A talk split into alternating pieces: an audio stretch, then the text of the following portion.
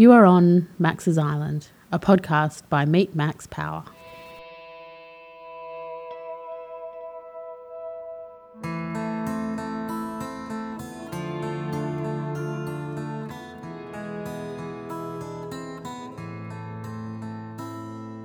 On Max's Island podcast, you'll hear the lived experiences of people who choose to live life a little differently. It might be a story of when they took time out and dared to do something crazy. Perhaps they made a decision to leave it all behind and follow their dreams. Or maybe they just stopped listening to what other people thought and did what was right for them. This experience becomes a story that is part of them and one that you need to hear. So, now that you're on Max's Island, listen to the wisdom in these stories, and you too will be inspired to do what you have always wanted to do. No one's an island, but sometimes it's good to pretend. Go for a hike, if burden's just on your back. Walk on the beach, imagine yourself. With me on Max's Island today, I've got Clare Allen. Welcome to the island, Clare. Oh, thanks, Tony. Great to be here. Clare, all our guests to Max's Island have the opportunity to tell us a story of that time in their life where they did something for themselves, perhaps changed the way they thought about life, or just were influenced by something that really did make a difference to their life going forward. Have you got a time in your life where that may have happened to you? Yeah, absolutely, Tony. It's um, it's not a good story, but I had um, uh, gallbladder problems, uh, which uh, were hard to diagnose, and I kept going to the doctors, but I was quite sick. When they eventually got me into the to the hospital, I was in the chapel praying. I was in so much pain, and I collapsed. And they took me in, and they said, uh, "We need to get you into theatre to remove your gallbladder." And while I'm lying in the hospital, it was a couple of days. And by this stage, I was pretty sick and I was on pethidine. And they said, Right, we're going to take you down. And then while I'm just about to go in the operating theatre, they said, We can't operate because we found that there's stones in the bile duct and we don't do that surgery there. And so they sent me out at 12 p.m. Um, to Murdoch and the doctors came in and they did the one operation. Then a few days later they did the second operation. But i was pretty sick and sick for quite some time. And i can remember seeing on the wall uh, that you know at murdoch they have a picture of jesus on a number of the, the the rooms there. And i kept looking at it and kept thinking is this what life's about? You know, like I've been dealing with this sickness and trying to be a CEO for so long, and I just keep getting sick. When it when is this going to fix itself? And I, at that moment, felt I really, really needed to write my first book, which was Sacred Heart. And so, uh, as you know, I just started my job with visibility at that stage. So I had to get, I had to get up at five o'clock in the morning and start working on that book because I felt I needed to be obedient to that calling or that change. Um, and so I was, but it really did, it was a real defining moment around how do I get that really stronger work life harmony. And that's when I started to write some of the blogs around work life harmony, work smarter, not harder which was tough. It's tough to change the paradigm of being somebody who works, you know, really long hours and does uh, lots of things. But I knew my health was was crucial to me, and I had to change the way I was working. At that point in time, you had been in the C suite of a couple of organizations for quite a few years. So you had experience in dealing with the stresses of senior management.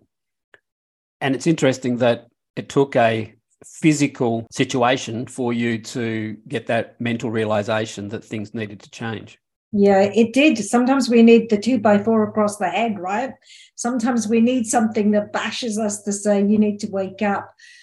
Because I'm, um, you know, I'm neurodivergent, I'm ADHD, and I've been ADHD from, you know, like I knew from a very young age when my parents took me to a doctor and said she's just not quite right. I remember that was actually exactly what my dad did. He put his his his finger up to his face and said, She's not quite right. And the, the doctor said, What do you mean? Well, she just runs up and down all the time. She won't stop. She has all this energy and so it was really hard for me because uh, that was what was defining me was this energy this ability to keep going. And even when i when i was younger and i i got this this message which was just be still. You know you've got a busy day. Be still. Just go down to the water. And i remember going down to the water in Wallyunga where the river is and i stood there and i went how long do i have to be here to be still? Because i've got to go I've got to go. You know, this is in my early 20s. I've got to go. I know. So everything was telling me for years to slow down. I just, you know, what was happening is my brain, being the way I'm wired, was full on, but my body wasn't keeping up. And the other thing is, every time I was forced to lie down or I was ill, I would get so upset because I thought, well, how am I going to achieve what I need to achieve if this keeps knocking me down all the time? You think you got seduced by the energy and then the high achievement in the business world, and, and that being in the commercial world as, also, as well as the not for profit space. And do you think that, I guess, seduced you to keep going and keep pushing and, and, and not, not even listening to your body at times? Yeah, I also started off in um, you know, in youth work in the wheat belt where we didn't have many staff and uh, we had to do everything. And we would deal with uh, coordinating suicides and dealing with really complex problems, um, you know, being the first responders on the scene, debriefing people in the communities. And so I was I was doing three people's jobs then because there was no one else to do them. And I think I got into a rhythm of that was the way it was. And funding wasn't really forthcoming. And so you were doing everything on really low wages and doing everything you possibly can. And then I started to learn, well, actually, I'm I'm not uh, doing the community any favors by doing this. We need to get the government to put more money in to these services. And so I started to lobby more. But I certainly think I started off with that work ethic of such a great purpose. And maybe there's people, you know, everywhere that might listen to this that feel the same. You just keep going and keep doing what needs to be done. But actually, you'll end up being no good to anyone, which is why when I was 29, I left youth work and said, I can't do this anymore.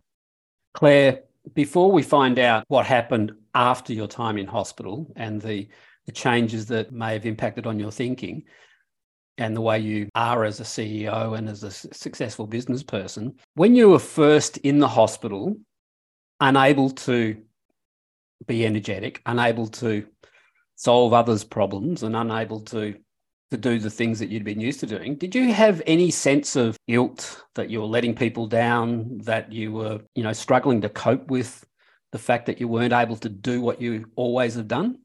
Well, I think that the reality is people still expected me to perform, even if I'm sick. And every single time that that I've been sick, people still expect me to be switched on because because I am neurodivergent, I don't show that level of emotional feeling. And until you know me, you know that I do feel really deeply, but I don't show it like most people.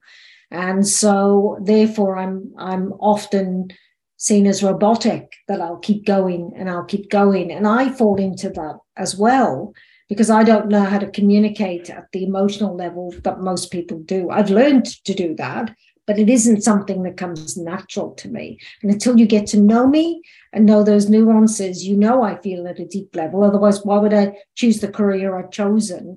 It's just that I don't demonstrate it like the like like most people do. So tell the listeners of Max's Island what happened to change your life after that experience in hospital with your gallbladder. Yeah, it well, it happened again because I got more stones in the bile duct. So I obviously wasn't listening to the universe. I obviously needed a another two by four across the head.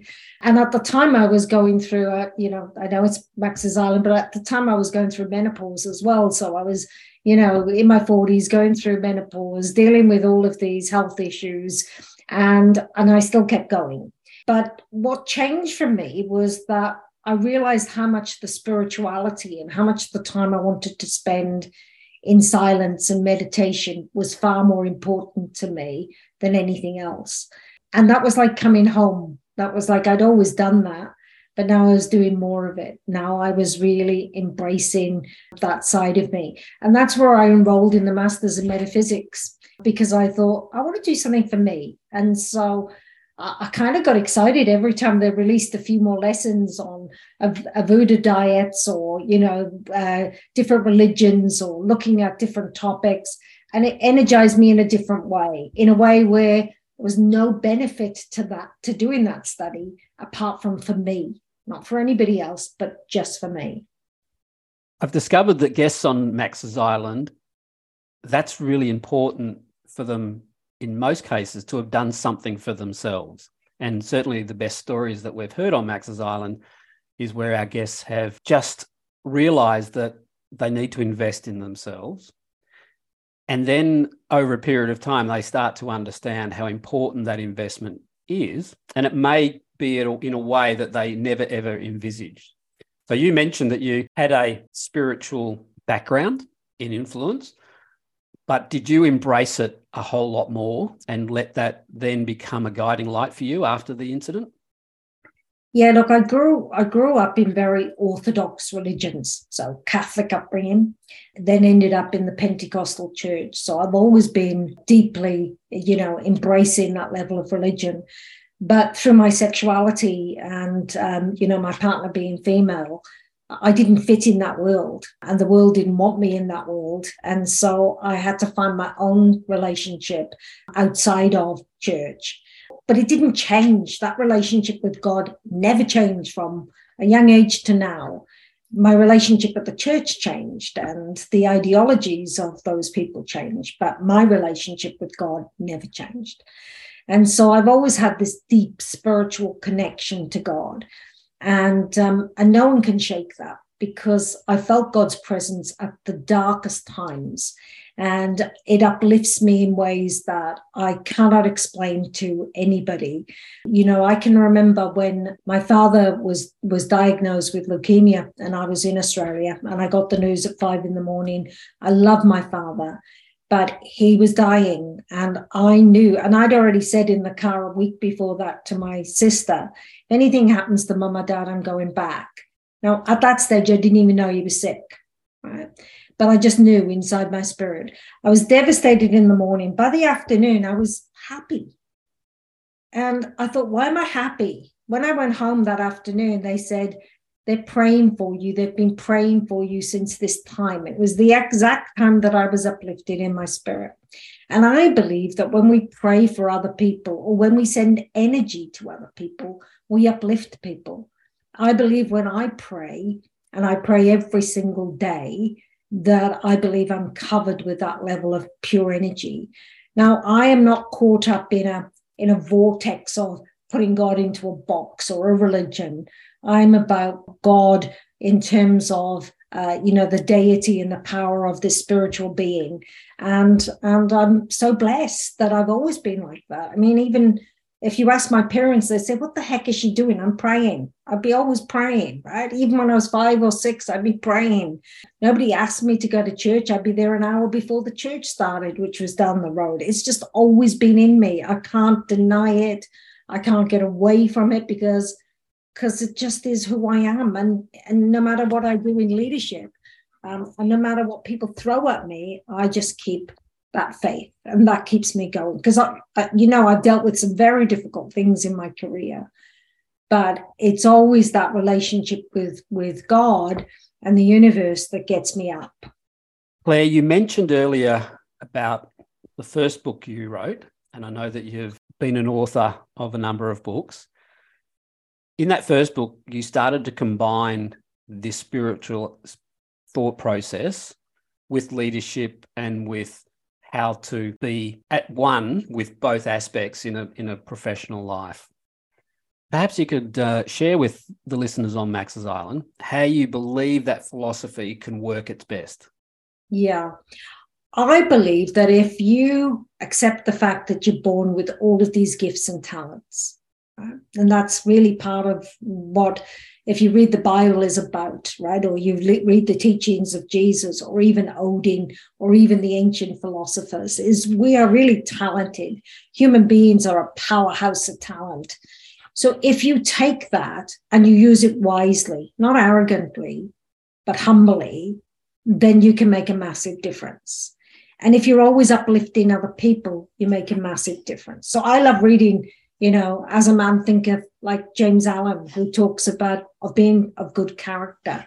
I love Napoleon Hill that talks about having a pleasing disposition and having discipline in your life. And so that's how you translate it into leadership. It's around your ethics, your values, your morals, and who you are as an individual. And I think that it's just about goodness, understanding the goodness of people, caring about people, and showing kindness.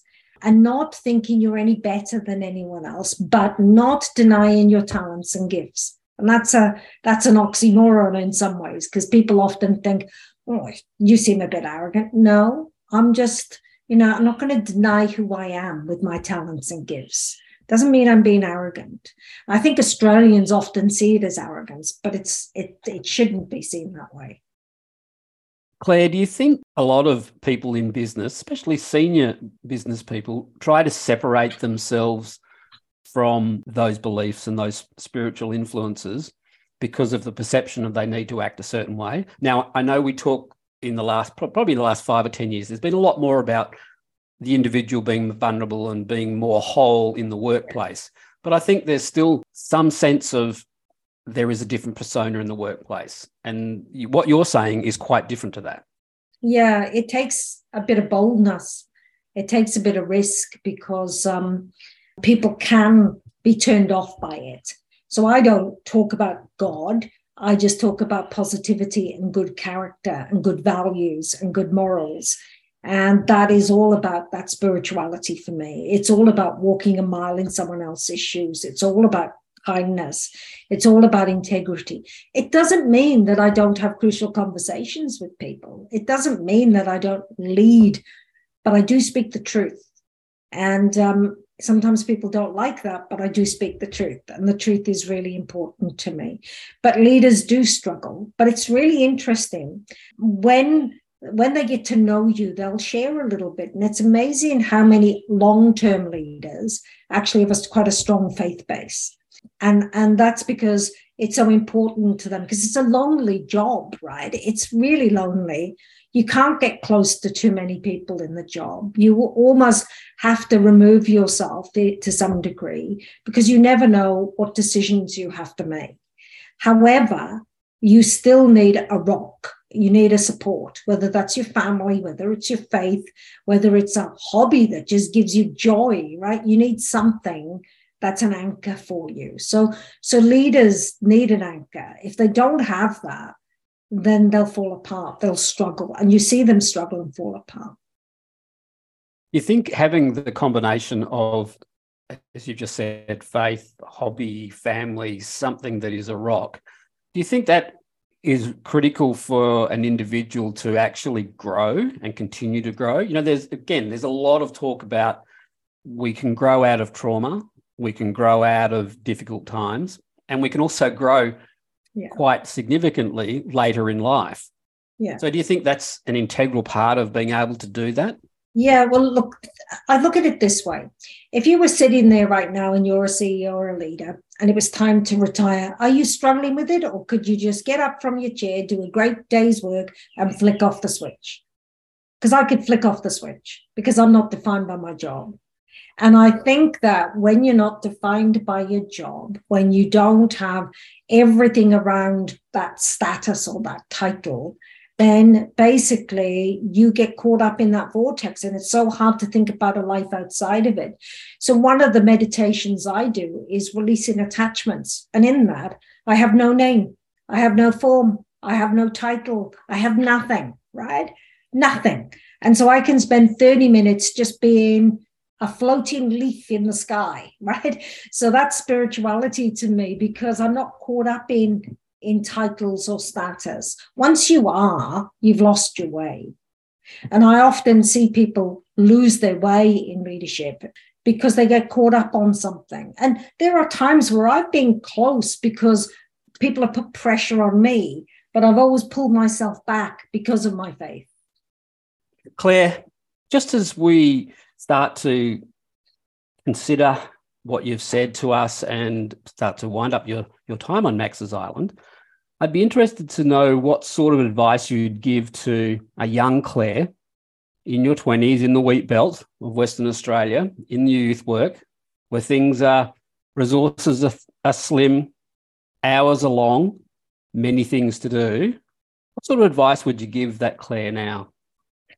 I would say to set some really clear timeframes around your life and to really do that holistic coaching. So think about what you want out of life and where you want to be within a five-year time frame and keep doing that time five-year time frame. So when I talk about time frames, you know, how many hours are you prepared to work? Because you're you're obviously going to give more than it's expected, but put a timeline on it. So if it's 40 hours a week, um, do 40 hours a week. If it's 50 hours a week and you just like me, you can't bear just doing 40, do 50, but don't do 60, don't do 55. Put a time on it. If it's around how long are you gonna um, work in a high stress environment, put five years, and then what are you going to do then? What's your plan at the end of four years? So really plan out what you want to do, but make sure you've got a good financial plan, that you've got a good relationship plan around what it looks like for you. Think about what, how you can be a better person and make sure you've got really good um, people around you to support you as well. People that you can really turn to and and have really honest conversations. And older people, if I was a younger Clare, older people are great at that. They're filled with wisdom, particularly when they get to our age, Tony. They're filled with wisdom and they can they can give you some guidance along the way and say, live your life to the full. And the breaks are gonna be okay have as many breaks as you want to have as long as you've got a good plan to back you up.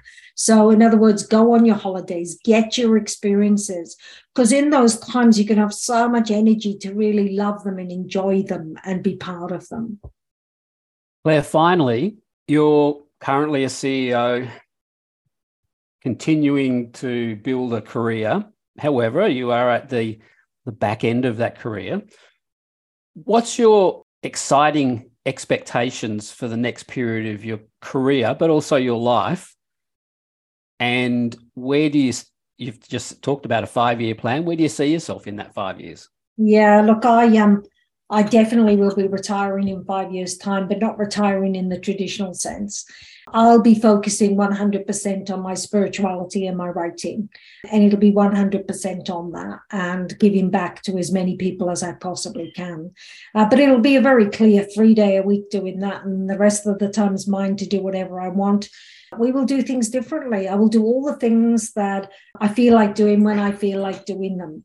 I, I, I clearly felt I had one last race in me, which is where I'm at right now, um, which I'm enjoying, and I'm glad that I'm doing it because it's going to make a difference for you know for the community I'm in. But I also am doing a transition plan myself at the moment. So five years, I have. Um, you can hold me to it, but I have basically August 2028 in my calendar, and that's kind of where things are at for me to have a completely different look at things. I've done my bit working in the corporate sector. It'll be time then for me to look at things very differently. Clare, thank you very much for being on Max's Island. I knew that your spirituality and your deep thought processes was really influential in your career and I must have been I had forgotten about that medical incident that was really serious, and and it's interesting that you use that as a pivotal point in your life to change your thinking. But thanks for being on Max's Island, and good luck toward August 2028. thanks for that, Tony. I appreciate it.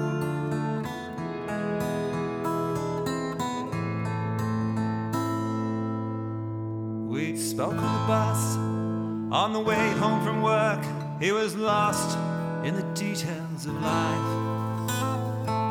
Each day was a blur, oh work and no play, and how, how had it turned out this way.